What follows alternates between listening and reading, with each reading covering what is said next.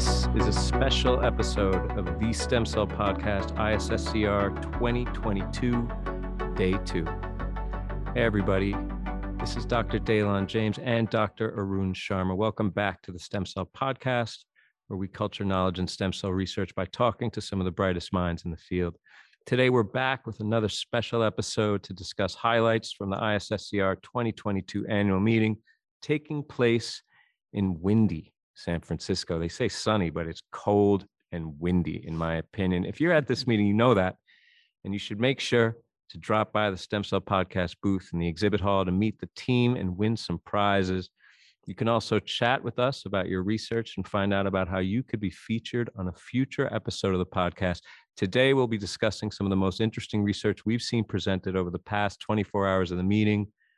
So if you were in another session or weren't able to attend the meeting, we've got you covered.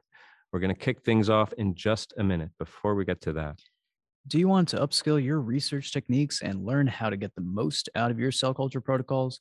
Visit stemcell.com slash on dash demand dash training to access free self-paced virtual training courses from Stem Cell Technologies. Let's get into it, shall we? Let's talk about Thursday, June 16th. We're going to start off with plenary number three, which is actually led off by a nice recap from ISSCR CEO Keith Alm, talking about the big picture, talking about how ISSCR membership has grown pretty tremendously, and now that they're they're at close to 5,000 members total worldwide in 75 different countries certainly things took a bit of a dip during the pandemic, and that's not surprising at all.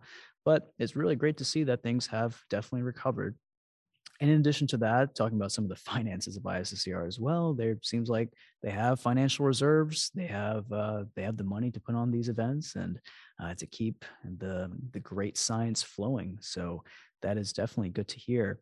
We do have to mention, of course, uh, Dr. Martin Pera gave a little shout out to the Stem Cell Report.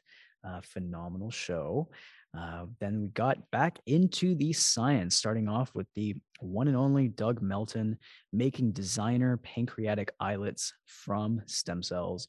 Dr. Melton, of course, has been at Harvard for decades and has made it his life's work to address diabetes, type 1 diabetes in particular, and figure out these cell based and stem cell based differentiation approaches transforming stem cells, human stem cells, into bona fide functional pancreatic islets and beta cells that can ultimately be used for transplantation. And things are getting quite close. Actually, of course, most recently, Dr. Melton has taken a, a position at Vertex, Vertex Pharmaceuticals, where you know I think his life's work is ultimately going to be realized. They've he actually gave a little hint that there's going to be some data being dropped from Vertex about this work, about the long-term survival potentially of these stem cell derived beta cells into people, you know, clinical trial related work. Uh, that data is going to be dropped on Saturday, I believe. So certainly stay tuned for that.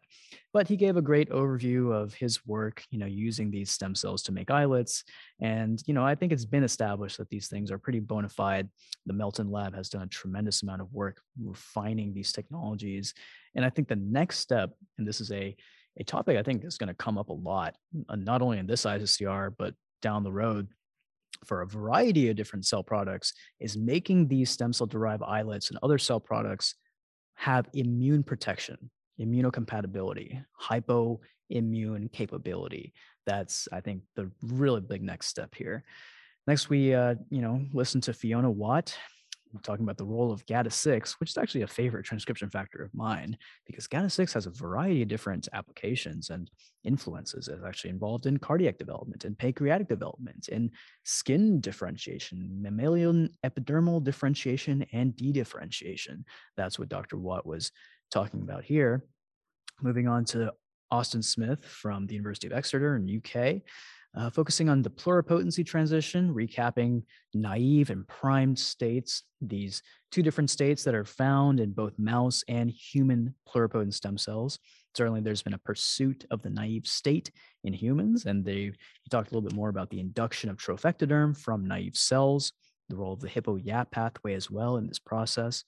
And finally, wrapping things up with Ruth Lehmann, who's given the Anne McLaren Memorial Lecture, which is always a favorite lecture of ours, guiding germ cells towards immortality and really beautiful work in using Drosophila as a model of germ cell development and migration. So again, just wanted to emphasize these plenaries, I think are really for the trainees to help them get up to speed about the state of the art in the field, the state of the art in these uh, work that's being done in these top investigators labs throughout the world. So I think a great start to the day.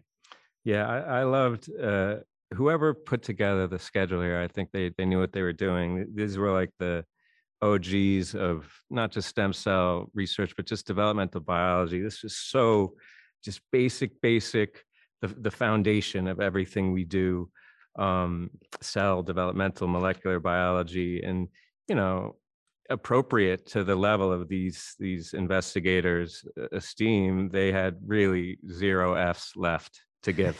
Um, and that was i think uh, that was shown by one thing that Melton said well i love doug Melton. Everybody should love him. I think he remains the best ambassador uh, for bridging the highest level science with the human experience with his own uh, personal uh, familial experience with type 1 diabetes. So he, he can really drive home the message. I mean, it's not just about fundraising, he really gets it. And uh, I think him realizing and having the culmination of his work be realized uh, at Vertex with him on board is really the best story in science right now.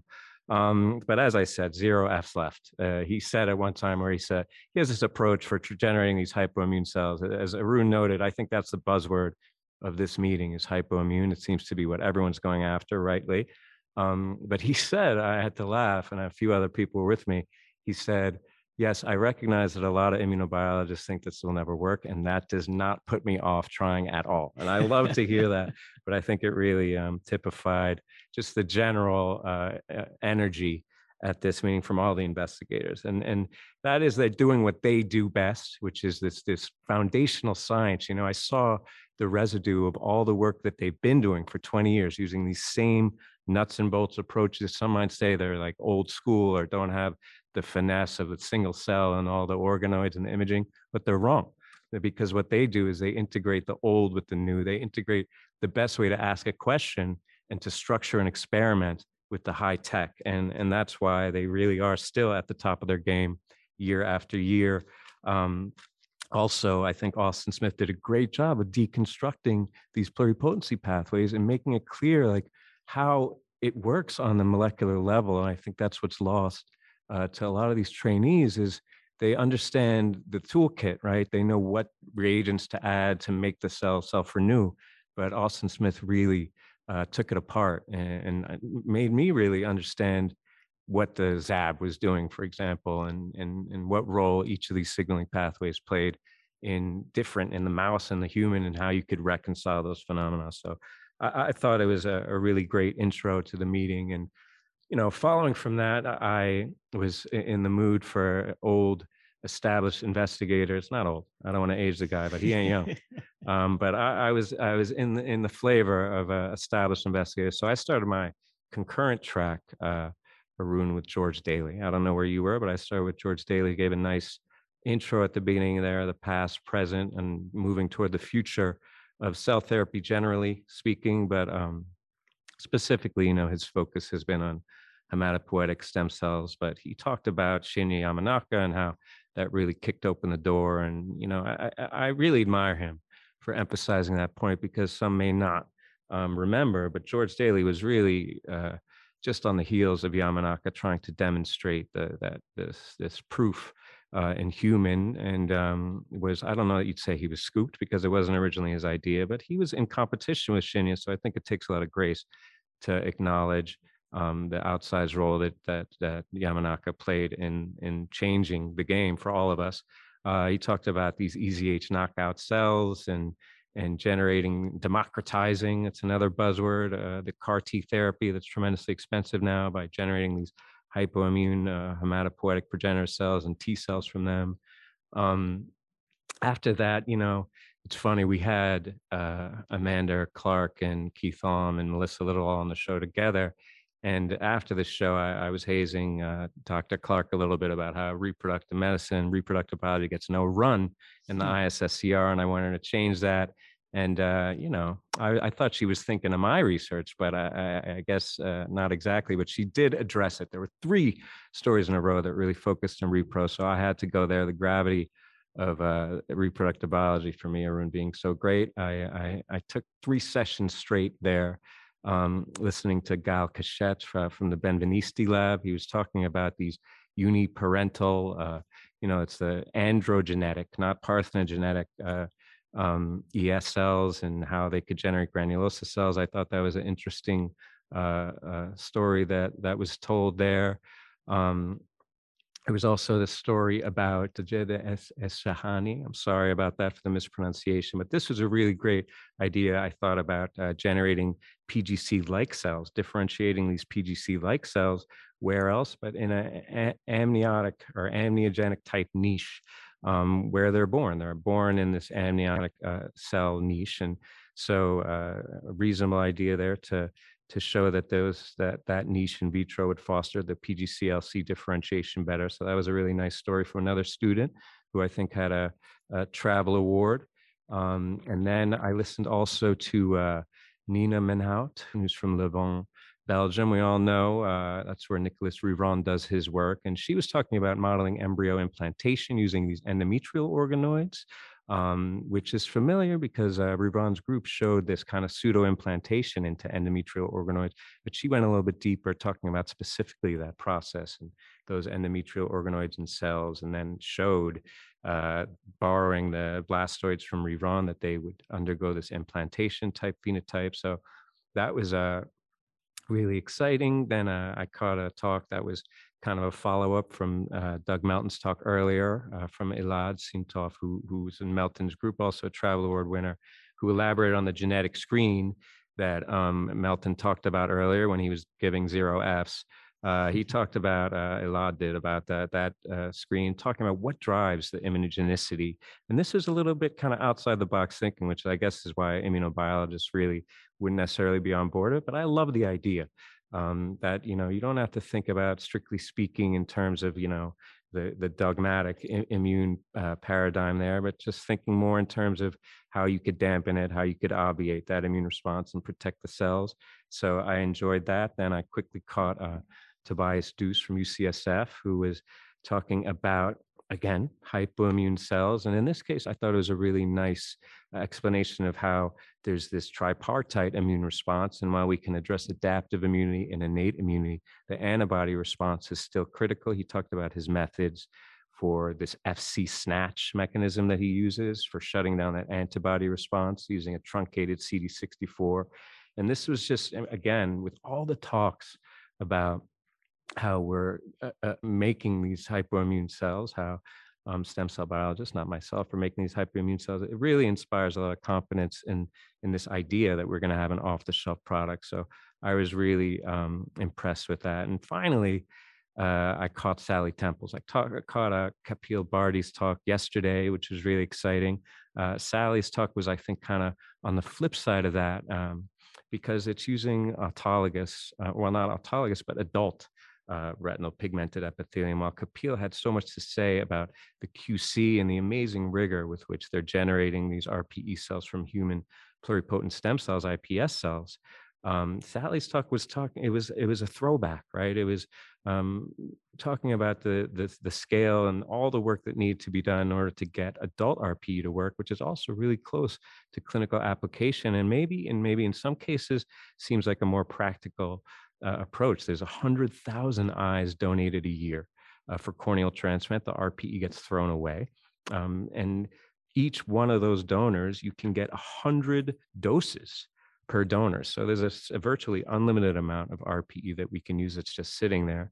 And while it seems simple as a principle, uh, Dr. Temple's group uh, had to do a tremendous amount just to prove this. You know, how do they assay whether or not it's improving rodent vision? What is the right cell at the right stage to inject, what governs the efficacy mechanistically, molecularly of, of these cells. So there's so many questions that she's answered. And Arun and I had a conversation with her quickly before. Uh, she had her talk, and she's just such a charming individual. I, I was very gratified to hear not just that she's got uh, her cells in patients in trial, but just to hear her enthusiasm about it. You know, she lit up. I mean, it's just it's so great. I couldn't be happier for for her for really realizing her uh, career's ambition and just to see that her beaming at it. It's like looking at a kid on Christmas. So I was really glad to to see that talk and really gratified by her success. Arun, what, what did you check out in those sessions? Yeah, I checked out a few different subsections in those breakout sessions, but I yeah, I did want to actually follow up on your comments about Dr. Temple. It was very clear, and I actually had never met her in person before. It was very clear and very evident to me that she was so passionate, so excited about the work that she she does. Really, she just lit up when she was talking about her successes. Really, really cool to see. And we actually had the great opportunity in the exhibit hall when we were downstairs here at the Moscone Center.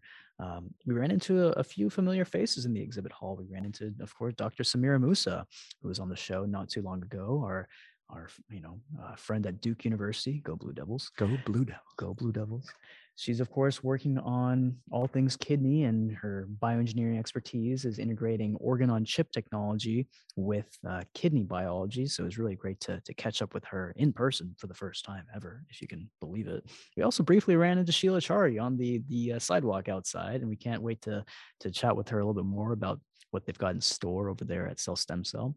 So it's always good to see things and people in person, uh, especially after the last few years when it came to the breakouts, I did have to start things off with my guy, Dr. Joe Wu, who is certainly my uh, my PhD advisor over at Stanford. So he's talking about his favorite thing, which is using stem cells and uh, genomics for precision medicine with a strong focus, as always, on the cardiomyocyte, iPS-derived cardiovascular cells, not just cardiomyocytes, actually. You know, we're also talking about endothelial cells and how these different cell types could be used for various uh, clinical trial in a dish, quote unquote, technologies and approaches that he likes to talk about all the time. And I think these things are really getting close, and his ultimate dream is slowly becoming realized and using a variety of different IPS lines, cardiac IPS lines from cardiac patients to conduct these large scale clinical trials in a dish where you can identify drugs that may be able to alter or improve cardiac function just by conducting high throughput screens on isolated cardiomyocytes or endothelial cells. You know, the, the Stanford Cardiovascular Biobank has a huge compendium of patient specific IPS lines from folks who have various cardiovascular disorders, over 1,500 IPS lines from, from heart patients that they have over there. It's a really tremendous resource. And then I shifted over to the the new avatars of organogenesis section, where I was listening into Sarah Howden from Murdoch Children's, uh, looking at the genomic loci for gene engineering of pluripotent stem cells and the derivatives. There's a great talk on genetic manipulation, the power of CRISPR, and various safe harbor, harbor loci to make beautiful custom fluorescent reporters and other custom genetic IPS lines. As you might have figured out by now, I'm a sucker for pretty cells, okay? Pretty cells with endogenous tags, glowing green cardiomyocytes. I'm all about that. So I love this talk. Moving on to Loukia Yiangou, who I believe was from Christine Mummery's group, I think, you know, group or subgroup, looking at optogenetic reporters delivered as mRNA to facilitate repeatable action potential and calcium handling assessment in IPS cardiomyocytes. I had to give, you know, I had to focus a little bit on the cardiac subsessions. You know, I'm a cardiac guy. I had to go listen to some cardiac talks. You know, I'm sorry. I apologize. But this was a really cool idea because they were using some non integrating reporters, mRNA in particular, to study uh, again, fluorescent readouts uh, study dis- different disease phenomena like long QT syndrome, and also apply them towards optogenetic approaches. So these non-integrating fluorescent reporters that can be used to uh, assess cellular function in in their in a native context, and I think that's really powerful. Then I went to Miguel Ortiz Salazar's talk, looking at the a micro pattern differentiation system, showing that geometric constraint can fundamentally change the outcome of Wnt and FGF mediated differentiation. This is actually a, a theme that came up again and again in multiple sessions that I attended.